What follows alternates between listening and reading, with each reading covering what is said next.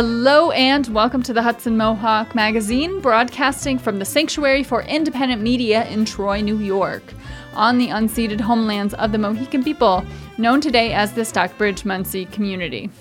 I'm Sina Basila Hickey. And I'm Vinny Damapolito. Today on the Hudson, Mo- Hudson Mohawk Magazine, first, Blaise Bryant uh, previews an upcoming rally by the New York State Poor People's Campaign. Then, roaming labor correspondent Willie Terry speaks with people after a local screening of Rustin. Later on, Sina Basila Hickey speaks with Naomi uh, Jaffe uh, of Troy for Black Lives about why they are organizing a rally for a ceasefire in Gaza this Saturday in Troy. After that, Andrea Cunliffe interviews a player in the Hagen Quartet performing at the Massry Center for Arts at the College of St. Rose on Saturday. Finally, Lavender joins us to interview a leap year baby. But first, here are the headlines. St. Peter's Health Partners is suing the New York Attorney General's office over the Attorney General's investigation into the closure of the Burdett Birth Center. Channel 10 reports that St. Peter's claims that the Attorney General's investigation has been a, quote, baseless and overbroad fishing ex- expedition in furtherance of the Ill- illegitimate predetermined endgame, the filing of an action to enjoy the decision, end quote. Albany County Comptroller Susan Rizzo says Albany County District Attorney David Soares should repay $20,100 in longevity compensation he's received since taking office in 2005. This is in addition to the 24,000 in bonus payments made by Soares to himself that he recently agreed to repay.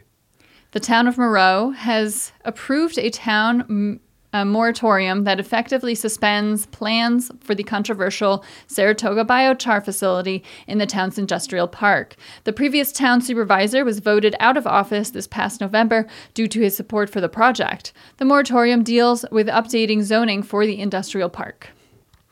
Hundreds of State University of New York and City University of New York students were at the Capitol, uh, at the state capitol Wednesday, to call for 600 million in increased funding for the state's public college systems.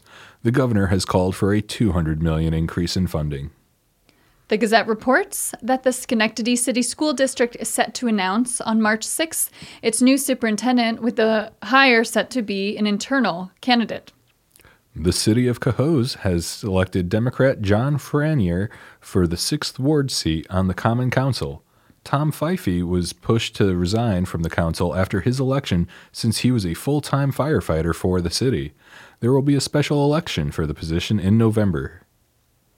New York has officially launched the state's commission to study reparations and racial justice on Thursday, which was created by legislation last year.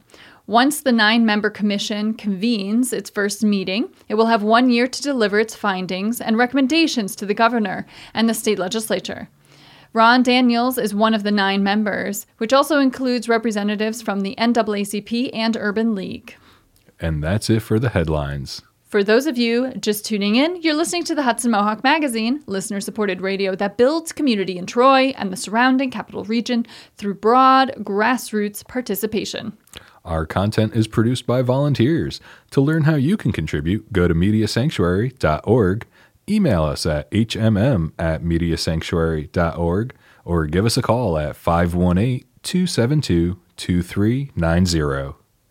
Poor People's Campaign will be holding a campaign rally this Saturday, and correspondent Blaise Bryant spoke with Katie Carroll and Reverend Joseph Paparone to learn more.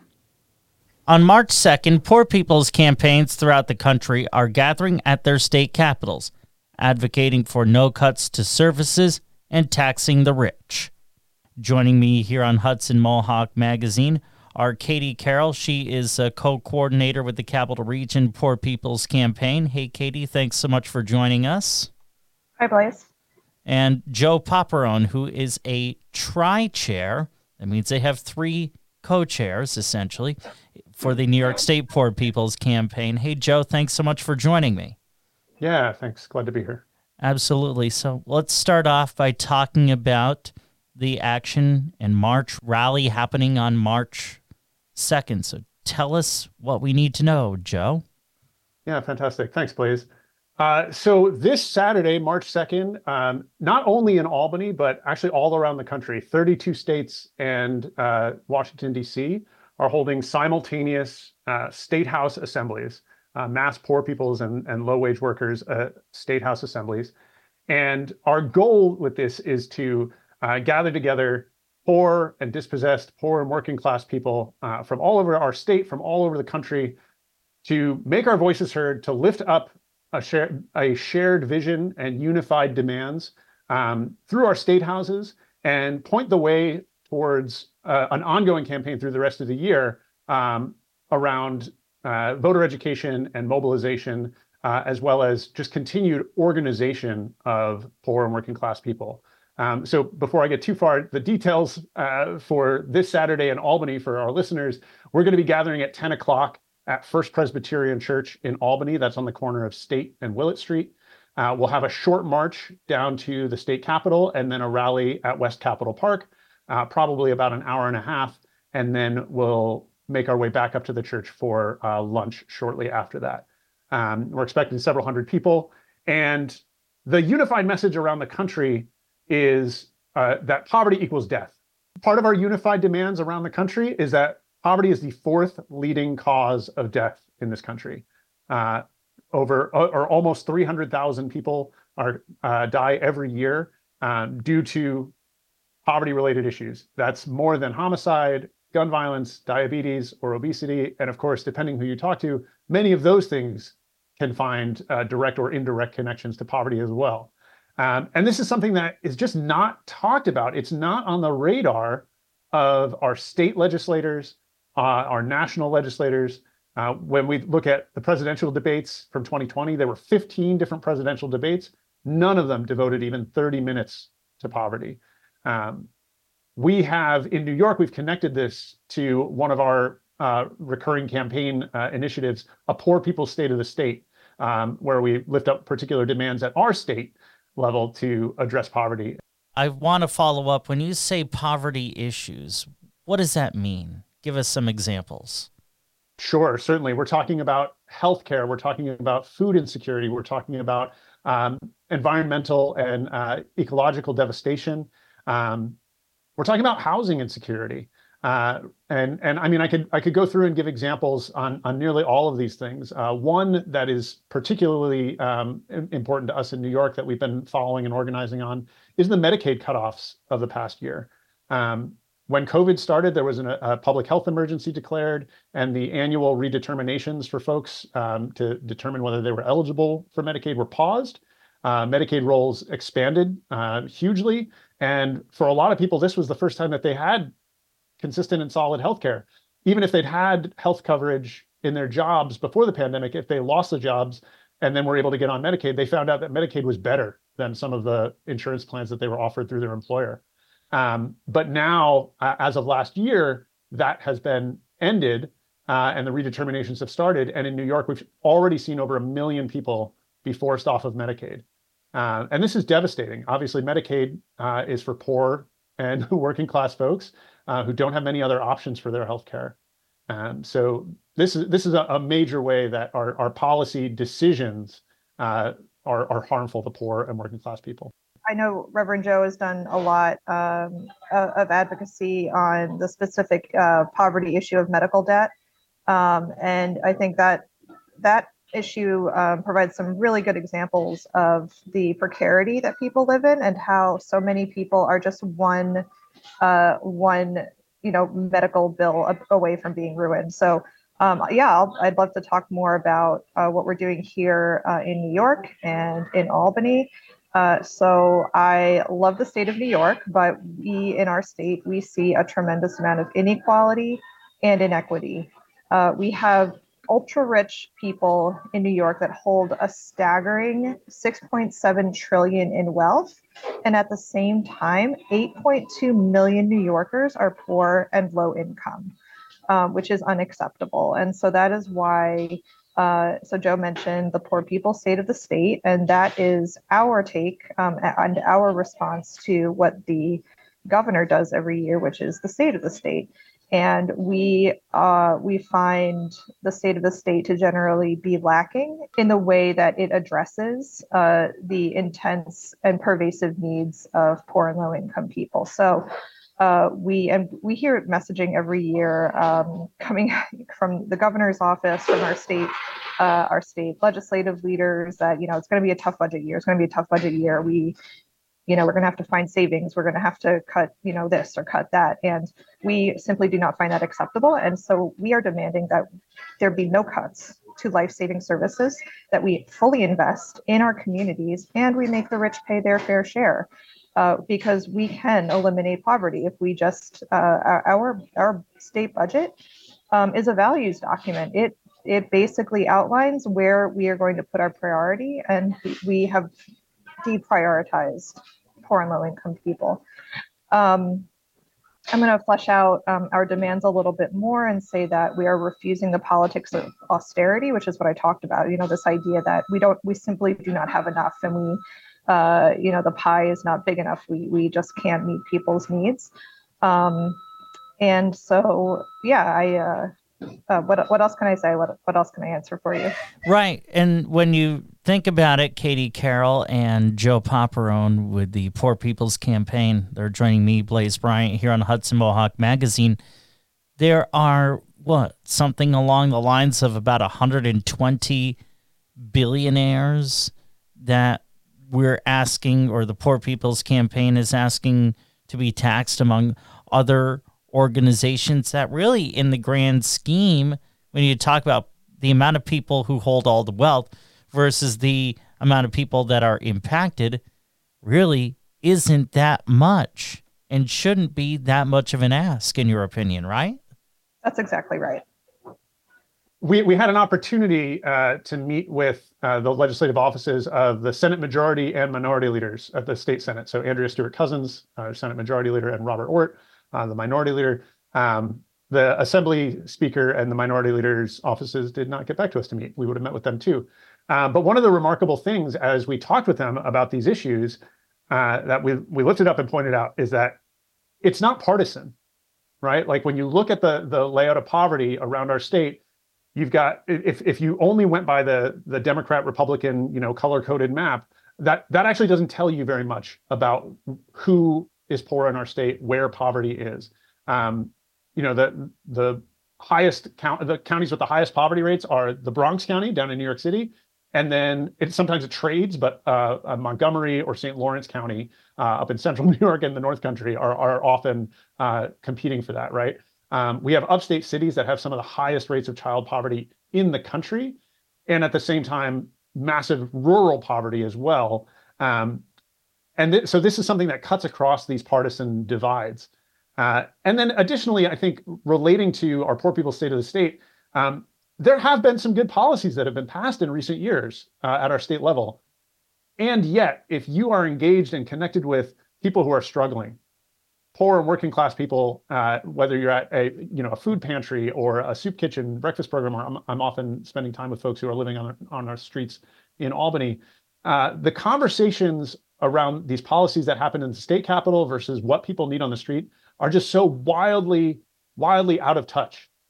So you know we were hearing these legislative staffers defending their bosses' records, rightfully so, and yet there's so much more that's needed. Um, and, and part of our messaging for this action on Saturday, too, is that uh, poor and low wage workers uh, can be a powerful political force if they can be organized uh, and, and bring, their, bring their demands to the ballot box. Um, that's a complicated thing this time, uh, you know, with the, the various positions that legislators are taking uh, up and down the ballot.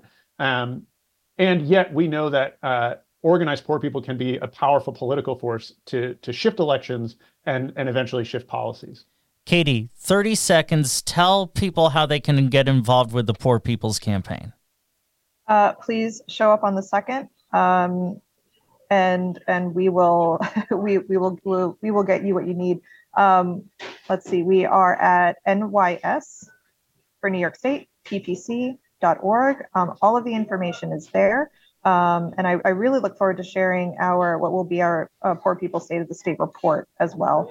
Um, but all of the information about our demands, um, the campaign, how to get connected is there. We'll have to leave it there, and once the report is out, we'll talk again. Joe Paparone and Katie Carroll, thank you both for being so generous with your time. I really appreciate it. And thank you. Thanks, Blaise. That was Blaise Bryant, and the rally will be going on from this uh, Saturday, March 2nd, from 10 a.m. to 2 p.m. at the First Presbyterian Church at 362 State Street in Albany. On Friday, February 23rd, 2024, the Art Center of the Capital Region hosted a Black History film, Rustin. The film was about Bayard Rustin, the architect of the 1963 March on Washington, where Reverend Dr. Martin Luther King Jr. gave his famous I Have a Dream speech. Roaming labor correspondent Willie Terry interviewed some of the audience members at the preview, including the NAACP president Renee Powell, about the film. Willie Terry, a Roman labor correspondent, and I'm here at the uh, Troy Art Center where they're having a film called Rustin. It's a new film that's out. We're having a premiere tonight for Black History Month here at the Art Center. And I have uh, some of the people who are in the audience, and I'm going to ask them some questions, you know, about it and see what they think. And I have right now, uh, her name is. Doelle Harrell. All right, how you doing, Doyle? Hi. All right. So, Doyle, what do you know about Rustin? I just recently found out about him. I know that um, he was like an activist and he w- worked with Dr. Martin Luther King. So I'm here to find out more about him because it was very interesting. 'Cause He, he's not one of the traditional people that, that's out there that a lot of people know about, right? Right, exactly. We, we, I never heard of him. Right. You know, we heard of the other ones, you know, like Abernathy and different things, but never him. So I'm interested to find out. Right. So you're gonna get some education in there Uh-huh, about Rustin. uh-huh. Okay. And I also have right here your name. Emily Kenna. And how you doing, Emily? I'm good. How are you? All right, all right. So Emily, why did you come tonight? To, Um, same. I had again, you know, a figure in history that I had not known about before, and I'm here to learn more. I, had, you know, basically the, as much information as I had before now is that he was an advisor to Martin Luther King, right. and I'm here to learn more. Okay. Well, know more. All right. And who's to have here next to? I am Danielle Kilmer. And how you doing, Danielle? I'm doing good. all right. So Daniel, uh, why are you here tonight? I'm here to learn about Rustin. Um, I didn't know a lot about him, and I was actually at the showing of The Color Purple with Emily, Oh, okay. and we saw the previews for it. And I said, you know what? When then when the flyer came out, I said, I'm gonna go see it and learn more about it. Okay. So, do you know any other civil rights people that you that you have? I know, I mean, you don't know Rustin, but you know, because a lot of people don't know. But what about some- you know any others? Um, You know Martin Luther King. I know Martin. Uh, yeah, okay. I know Martin Luther King. Um, I know of Malcolm X. I know um, not a lot. Um, it, and it's it's sad because it, going to school, they didn't really tell us a lot. I went to a, a Caucasian school, so I was like one of five black families. So um, we didn't really get taught any of the history. So it, it's good to you know come to stuff like this to learn. And you just mentioned uh, Malcolm X name. You know, uh, I think February 21st, which was uh, yeah, February 21st was the day Malcolm X was assassinated Oh, I didn't know that. See, I, this is. in the Audubon Ballroom in Harlem. Oh wow. And also Malcolm X and and uh, Bernard Rustin, they debated. You should go on the internet and hear that debate. I Good will. debate. Okay. You know, I, I didn't know that they two had knocked heads, but uh, I think he knocked heads with a lot of you. yeah, but you know, and I think Rustin held held his ground with Malcolm X. I mean, I, I was surprised, but Mm-hmm. Yeah. he was a very intelligent person. Yeah. But go on, listen, and, and Rustin and Malcolm. All right. Thank you. Thank you. Thank you. Right? Yeah. And I have uh, in the audience here. Her name is Ange Morris. Angela Morris. Yes. And how you doing, Ange? I'm doing good. How are you, sir? All right. And Angela, uh, you say you're gonna be uh, the MC tonight. Well, I'm going to be moderating The moderator, uh, oh. the panel discussion after the movie. Yes. Oh, okay. And and what do you know about Russell? Because he's not one that's out there. What do you know about uh, Russell? Russell? Yeah, so uh, Rusta, he was the, I want to say, he was the architect um, in the March on Washington. He basically was with Martin Luther King. He was with him during only the march, but he was one that coordinated the efforts. It was his idea to have the March on Washington. Um, he was a, he was a figure with Martin Luther King's um, inner circle, if you want to say. He a lot of people don't know that he was the ones that kind of wrote Martin Luther King's speeches. Oh, okay. Yeah, and uh, he was very instrumental in putting together the March on Washington. Um, so that's a little piece of history that a lot of people, mainly, especially African Americans, don't know about the civil rights movement. During the civil rights movement, there was a lot of people behind the scenes that was very instrumental in putting in legislation and things that we are living in now that back in the day was not the forefront. Um, there was Martin Luther King who is at the forefront.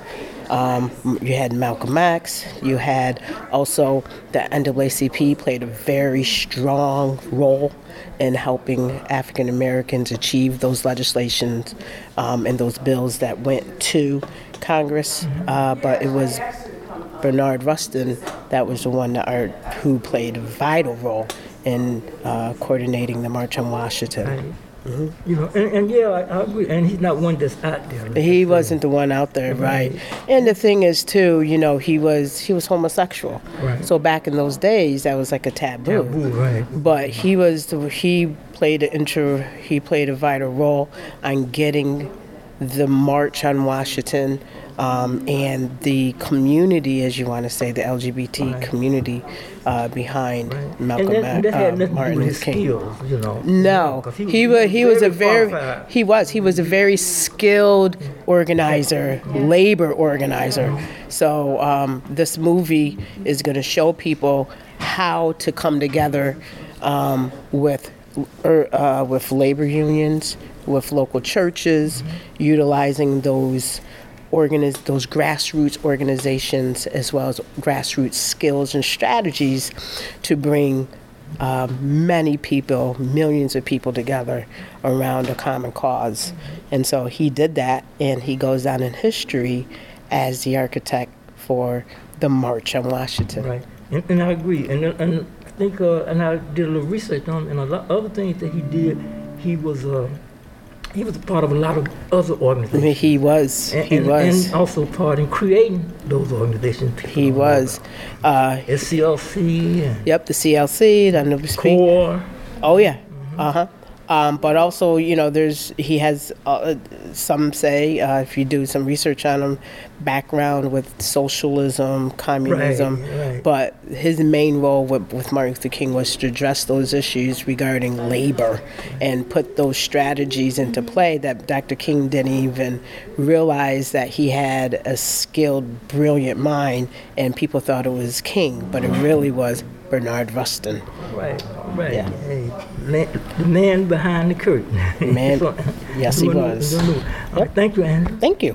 And I'm here with uh, Renee Powell, who's the president of the uh, Troy NAACP. How you doing, Renee? I'm doing great, Willie. All right. So, Renee, after the film, uh, what are your thoughts on on Rustin? I, my thoughts on Rustin. Rustin, the man himself, was phenomenal. Brilliant man, very strategic, very dedicated uh, to the quality of life of all people, and uh, a phenomenal organizer. And Renee, you had mentioned something. I mean, during the question and answer period, that you was uh, you remember the March on Washington. What, what was that you were saying? So at the time of the march in Washington, I was about five, six years old, and that just goes to show you how things impact youth, how trauma can impact you.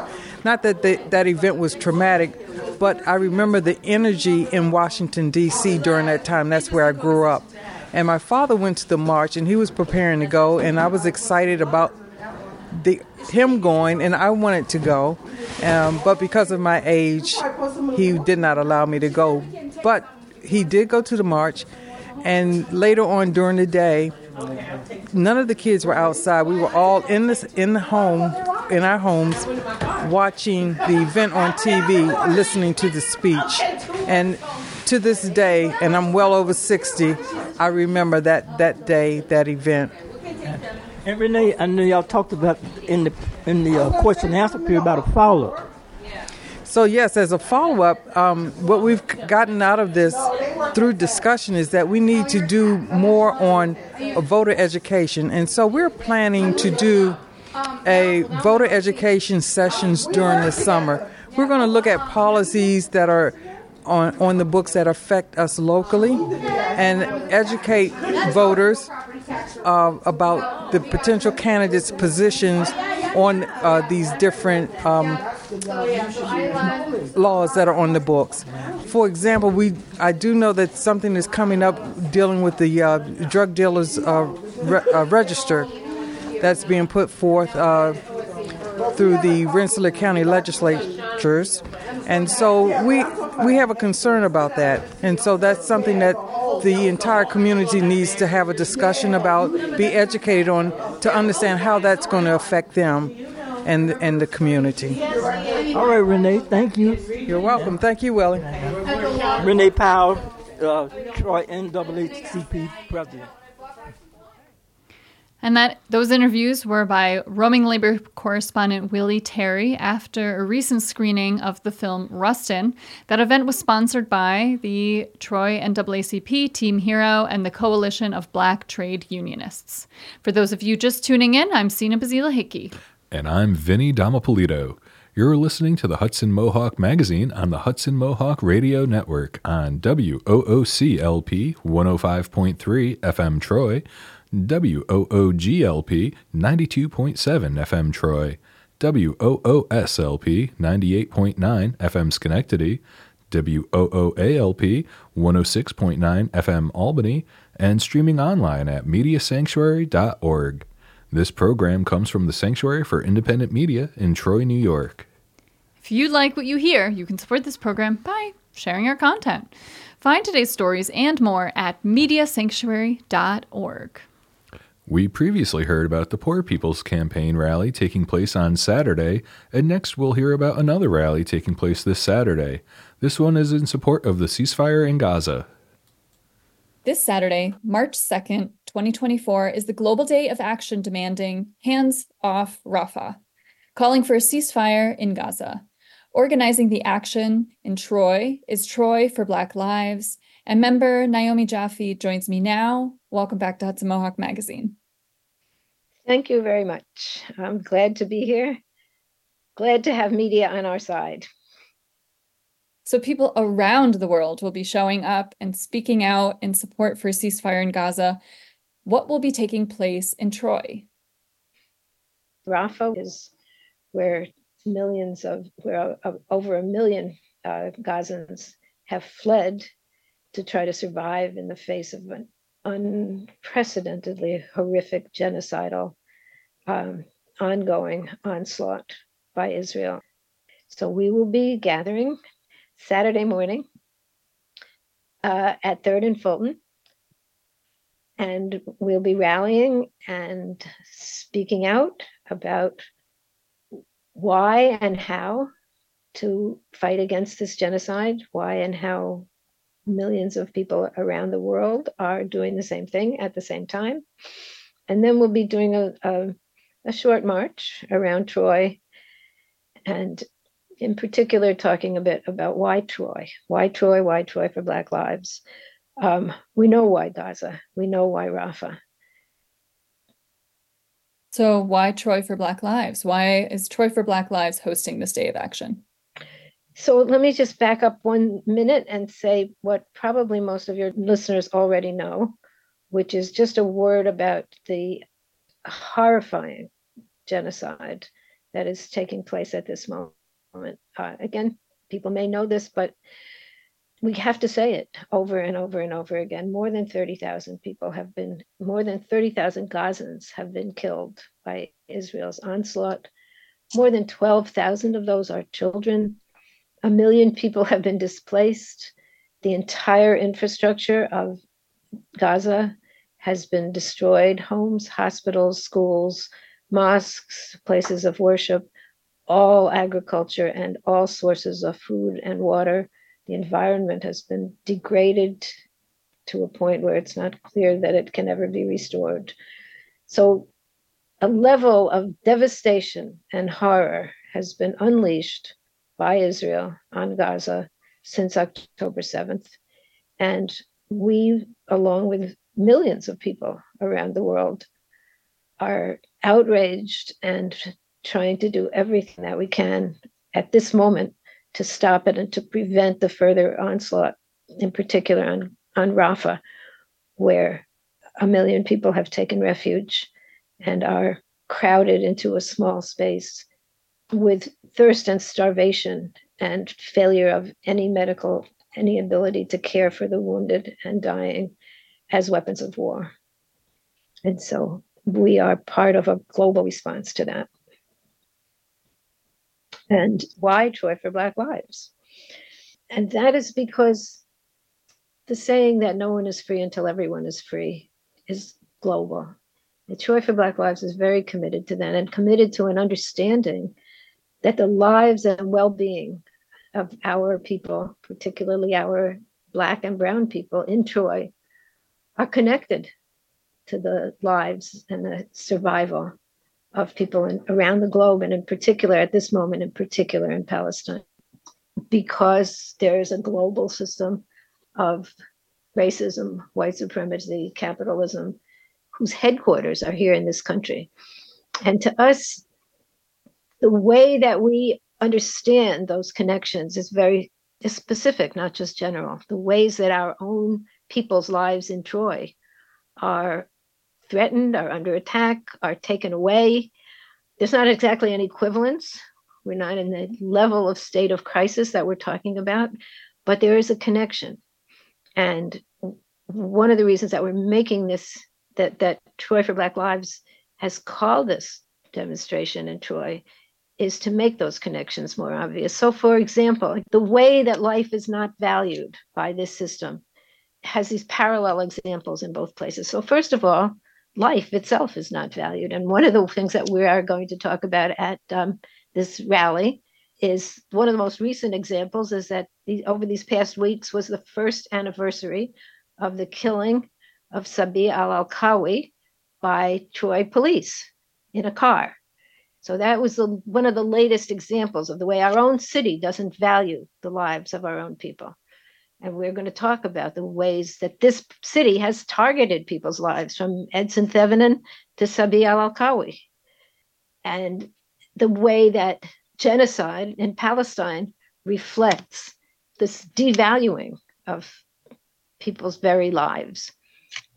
Um, shelter, the right to shelter, the way that homes are destroyed in Palestine, the way that homelessness is widespread in this country and also in Troy again, particularly targeted at Black and Brown people, again, globally, particularly targeted at non white people. So, part of a system of racism, part of a system of greed and power decimating the lives of people here at home and around the world. So, food, one of the things that we want to focus on in this particular rally is food, starvation as a weapon of war in Gaza and um, and food injustice and food insecurity widespread in our own community. Homelessness and food security very tied to each other in our own communities.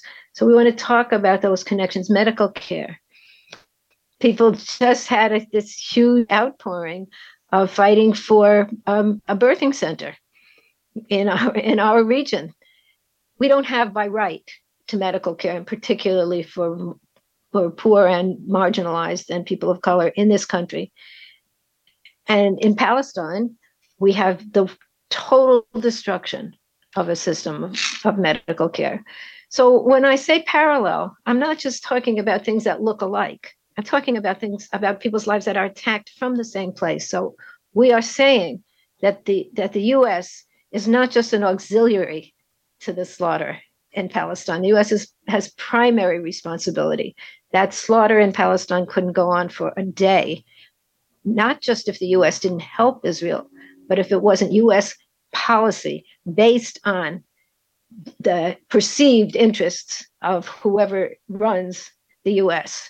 So when we say when we when we make these parallels between these two things, we're not just saying that they look alike. We're saying that they come from the same system and that we have to fight them as the same system.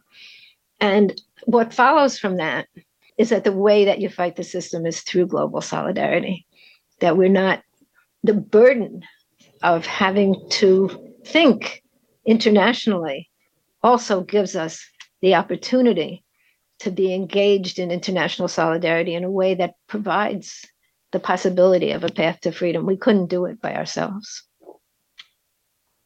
What is the power of local grassroots actions? Uh, the power of local grassroots actions is to show through the eyes of our own experiences, is to expose the roots of the injustice of the system through our own experiences, to understand from our own experiences what the system is and how solidarity is the way to fight it. Global so, solidarity is the way to fight it. And solidarity meaning also creating a local network. So is that what yes. you mean? Yes, building the strength of our local networks and connecting them. Um, and this fight about Palestine is as clear an example as we've had of the way that global solidarity exposes and and helps to change the existing system of power. Naomi Jaffe, thank you so much for joining me to talk about Troy for Black Lives and this Saturday's action. Would you like to leave our listeners with anything? Just would be would love to see you on Saturday at eleven o'clock in the morning and at Fulton and Third to show our global solidarity and our solidarity with the people of our own community um, and to fight back. Thank you so much. That was my conversation with Naomi Jaffe, and there will be some coverage from the event to hear more about what people think about Gaza, Israel, and ceasefire. And now we turn to Andrea Cunliffe, who sat down with Rainer Schmid, the violinist of the Hagen Quartet. The group is coming to the Massry Center for the Arts at the College of St. Rose on Saturday, March 2nd, uh, 2024, at 3 p.m.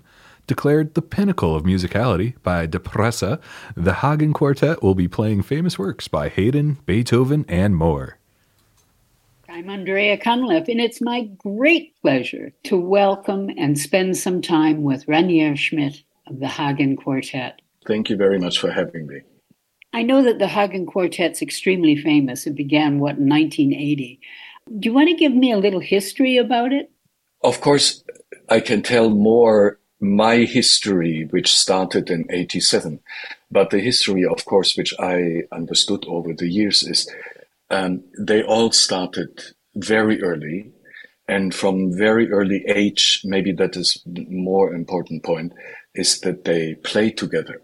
Originally, there were four siblings, and the oldest one, Angelika, she decided at a certain point to do something else with her life for whatever reason. So she became an ethnologist. And from very early on, they played together, not just rehearsing, but went to houses for the elderly and, and hospitals and this kind of thing. So very early on, also they had the experience of performing in public.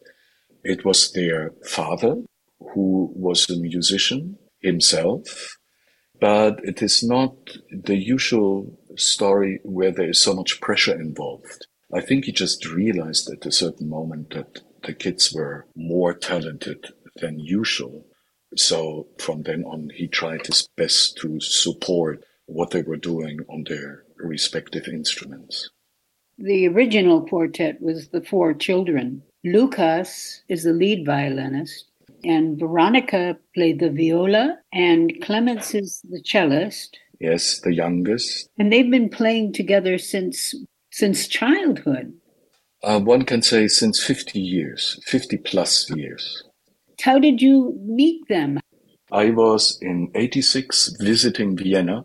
As a student in Hanover in northern Germany, it was time for me to move on and try out another teacher. So I was there in Vienna looking for teachers, listening to lessons. And the Hagen Quartet and me, we had a, already a great mentor in independently from each other, which was Hatto Beyerle, the violist of the Alban Berg Quartet. I stayed in his house and the Hagen Quartet stayed in his house and we had dinner together. There was one lady, Annette Bik, between the older sister Angelika and me. So it was Annette Bik playing the second violin. So when she or decided to quit, then the Hagen Quartet apparently right away thought of me and they would like to try me out just because they felt personally that it would work out well.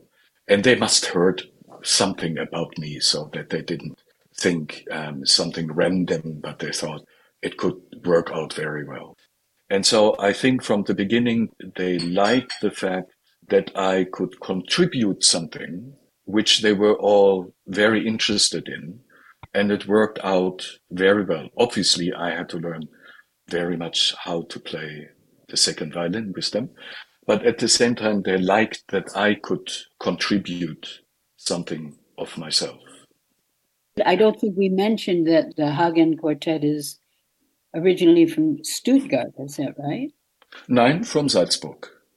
Oh, that's right, Salzburg. Sorry. Salzburg in Austria. Yes, they are very Salzburgian. All were born there and live there. And yeah. And you are originally? I'm originally from northern Germany, but I was only 22 when I moved to Salzburg. So, yeah, a long time ago. The Hagen Quartet, three members of the family and yourself. I wonder what that's like. Family would live together, play together, work together. What's that like? Have you become like a member of the family? I would think so. So there are different aspects to to this question. Um, from the beginning, I felt that uh, Papa and Mama Hagen, the parents, really welcomed me into the family, oh. and particularly with the mother. Um, she's still alive, but now very old. I had a very um, heartfelt relationship with her.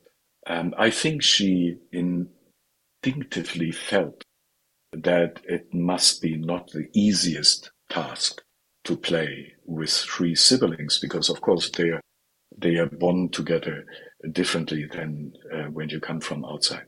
But on the other hand, I must say they never let me feel that. And you see, when I go to rehearsal tomorrow, I don't necessarily think at all about that they are two brothers and a sister, but and also they are very different from each other. Um, so we are just four members of the same quartet who will try tomorrow in, in the concerts to make the best out of what we can. The family is not a big factor in our daily life at all.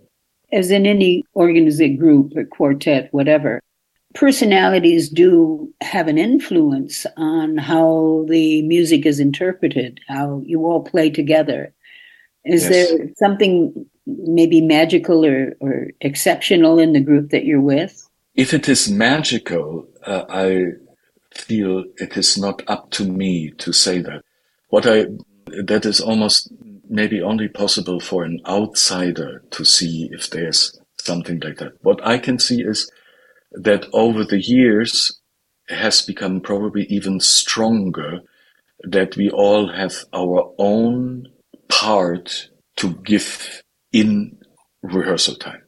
So over the years, it has kind of crystallized that each one of us has maybe a little bit different priorities, what we want to hear in the end. So what we would bring in into the process. And if there is something magical, but I would first say important is um, that we would respect each other. This word respect cannot be overrated. I think for any quartet, but particularly if you are playing so many years with each other, many years. You play a Germanic repertoire. I wasn't aware of that. But when I see what we bring on the tour, um, I can see it is a lot of Viennese classic but we don't think about it in a way that we feel we prefer to play this music necessarily. We love as much to play Ravel or Bartok than we love to play Haydn, Mozart, Beethoven. But in the end, there are quite a few very, very, very good Haydn quartets and quite a few very good Beethoven quartets. And of course, quite a few wonderful Mozart quartets So when we have to make the choice, it is very likely that one of them would end up in one of our programs. With Mozart, for instance, particularly the, the 10 later ones, uh, which we play frequently, they, they always have been, and I believe strongly there always will be some of the reference pieces when mm. it comes to, to classical music. And each time I would say we discover another way how to approach it. Okay. It offers many possibilities even 200 years after they were written. Oh, really? So each time you pick it up and, and play it, you find something new. Yes, yes. How exciting yes. is that? I'm trying to imagine what that would be like. How can I say? If some one of us comes to a rehearsal and through experiences outside of the quartet, an analysis class or whatever it was, anybody who could enrich the view towards the quartet. Um, I never, never heard it once in the quartet that someone would have said, Oh, let's play like we always played. That would never be the case. It could be always interesting and welcomed for sure. Well, that sounds exciting. Yeah, very really? exciting. The Hagen Quartet is playing at the Massry Center for the Arts in Albany on March the 2nd you have a program. Is there a particular outlook you have regarding the program that you'll be playing for us? We are we are doing that. As I'm doing that almost with the three Hagen family members since almost 40 years, mm. and the others have been playing even longer. We like to do now, and we can afford to do what is really closest to our heart. And that definitely I can say that every one of the pieces we're going to perform is an incredible masterpiece, which you can spend th- three lives on doing. That I would say is the outlook for us, that we chose pieces which, which are very important to us. I thank you so very, very much. Thank you very much. This has been Andrea Cunliffe speaking with Rainer Schmid of the Hagen Quartet. That show is this Saturday, March 2nd at 3 p.m. For more information, the website is friendsofchambermusic.org. And now we are joined by Lavender to take on this next story. Thanks for joining us, Lavender. Oh. There we go. All right. We're here now with my best friend's cousin, Sarah. Sarah, born on February 29th during a leap year, is here to talk about this unique day and hopefully make it less confusing for everyone. Uh, thank you, Sarah, and happy birthday. Thank you so much. Awesome. So, start us off with what the heck is a leap year?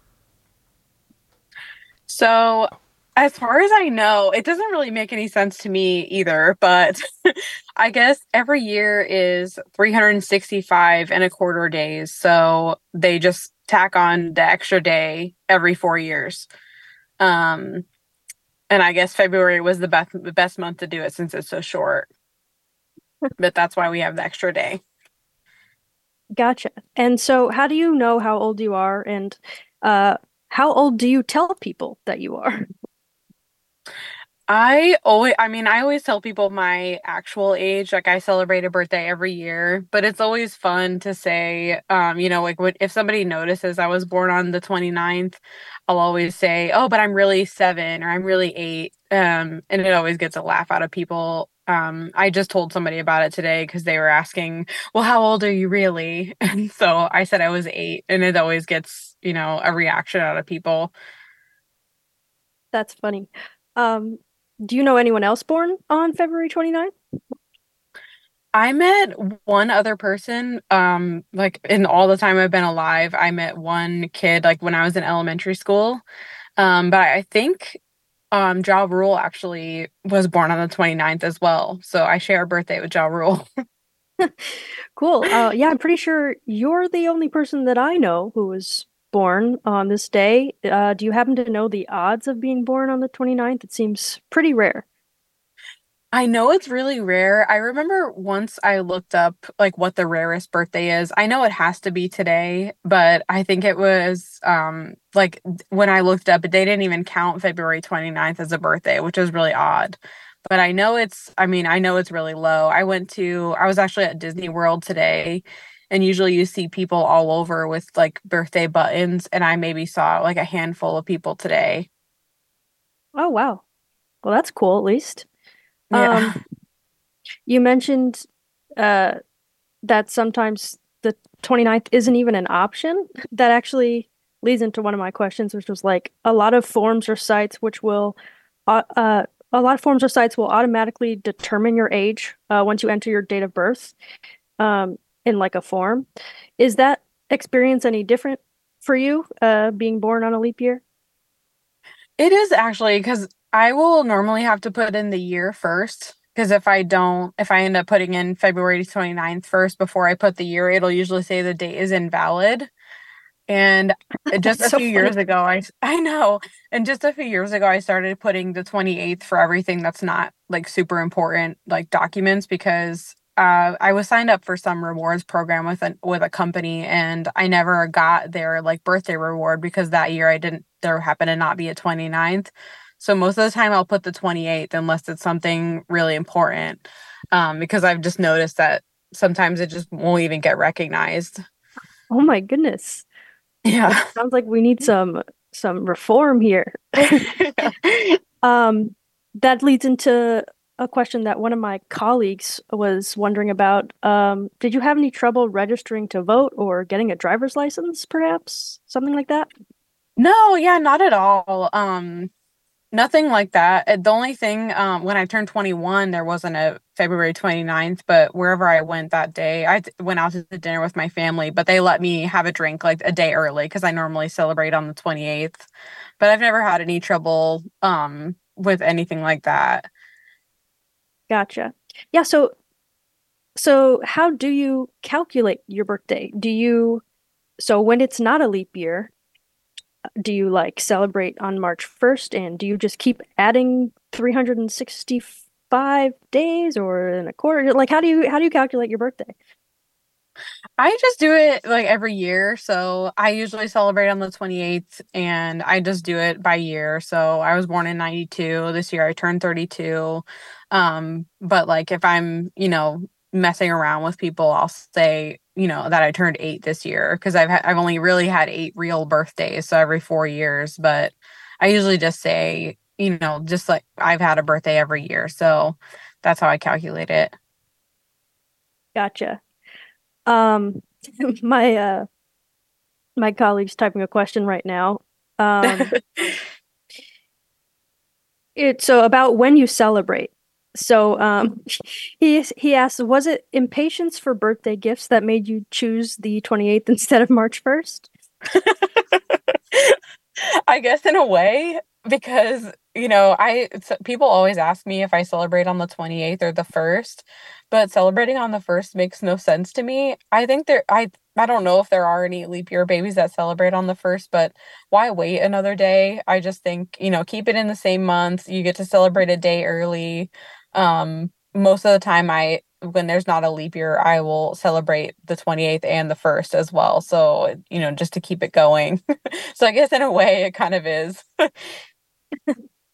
Um that leads into another question about celebrating um from a, another colleague as well with an official birthday only every 4 years. How are you celebrating today? You said you went to Disney. Are you going big? Yeah, I so I try to do something big every 4 years. Last year I or last um you know 4 years ago I went to New Orleans. It was like right after Mardi Gras. We spent the whole weekend in New Orleans.